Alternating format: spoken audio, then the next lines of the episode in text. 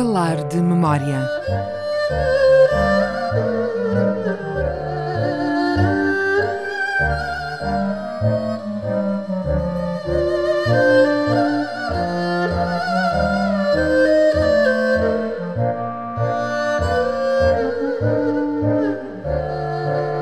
Sejam bem-vindos a falar de memória, sempre com João Guedes. O meu nome é o Pinto. Passam 70 anos desde a Guerra da Coreia. O conflito travou-se no final da Segunda Guerra Mundial.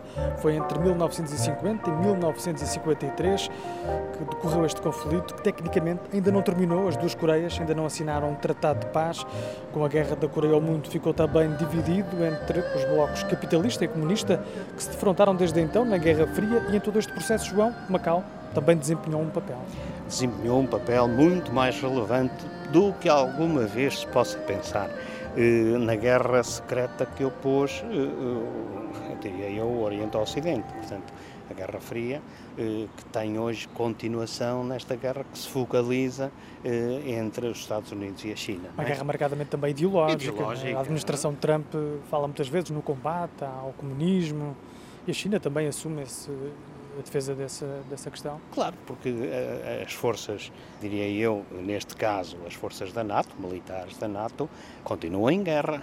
E neste momento há três frentes, que é a China, a Coreia do Norte e Cuba. Cuba é uma questão hoje secundária? De uma forma geral e politicamente, nós podemos considerar é essas diferenças. Exato, mais simbólica podemos considerar essas diferenças, mas no, no, nos mapas militares essas diferenças não são consideradas, porque é ideologicamente, é independentemente da dimensão geográfica do país, a ideologia tem uma força que supera tudo isso e é, portanto, segundo os conceitos militares, eh, um, um perigo que pode rolar as fileiras. Uma iminência. É? Uma iminência, exato. E de maneira que Macau está no centro em 1949, fim da Guerra Civil na, na China, há aqui uma série de de dados que provêm da guerra.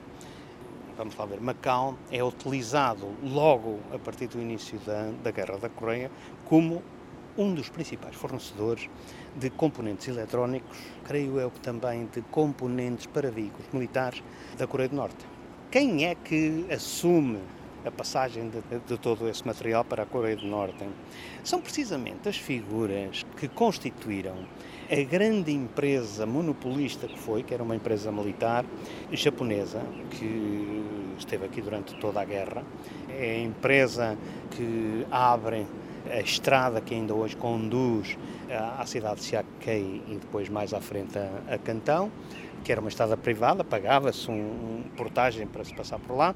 E quem eram essas figuras que integravam essa companhia? Eram uns jovens, na altura muito promissores, que era Stanley O, Henry Fock, o terceiro sócio da, da STDM, que era o homem dos automóveis, o Tarip, e portanto eram esses uh, os homens que constituíam essa empresa japonesa e que curiosamente são os mesmos que estão no centro da empresa que depois faz esse apoio uh, à Coreia do Norte. Ora bom, ninguém fala numa, numa questão, na altura em que acaba a guerra, é pouco conhecido o historial daquele período de transição, eh, mas certo é que os japoneses permaneceram durante alguns anos, não muitos, permaneceram em posições, principalmente civis, para poderem fazer a transição para as novas administrações, em todo o Sudeste Asiático e também, em certa medida, na China, não tanto.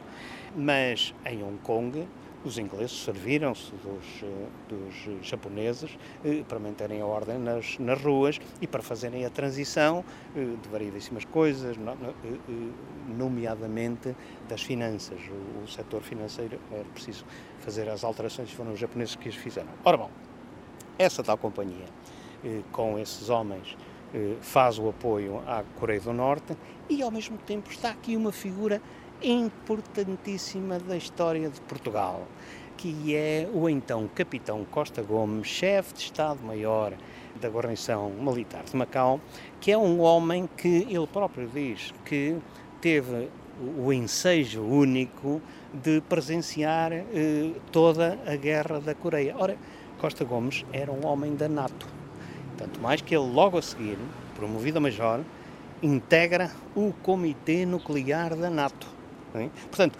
ele está aqui numa missão de observação, de informações, e portanto era um homem que sabia muito bem quem era Stanley O, quem era o Henry Fogg, estava quem era todo, estava bem informado, não é?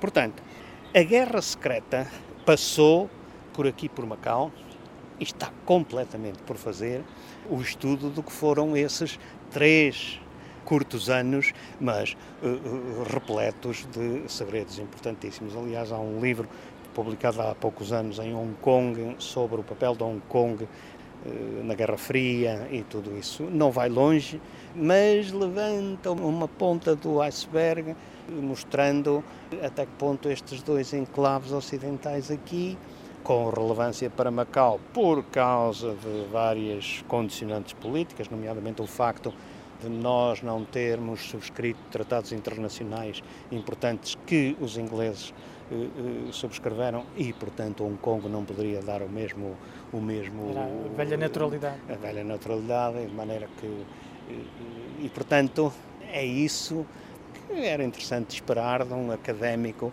eh, fazer um bocadinho o historial do papel de Macau na Guerra da Coreia e com certeza que foi muitíssimo maior do que a dimensão do território. Papel ainda por desvendar, então, assim recordamos a Guerra da Coreia, numa altura em que passam 70 anos deste conflito que dividiu uma península e também depois o mundo.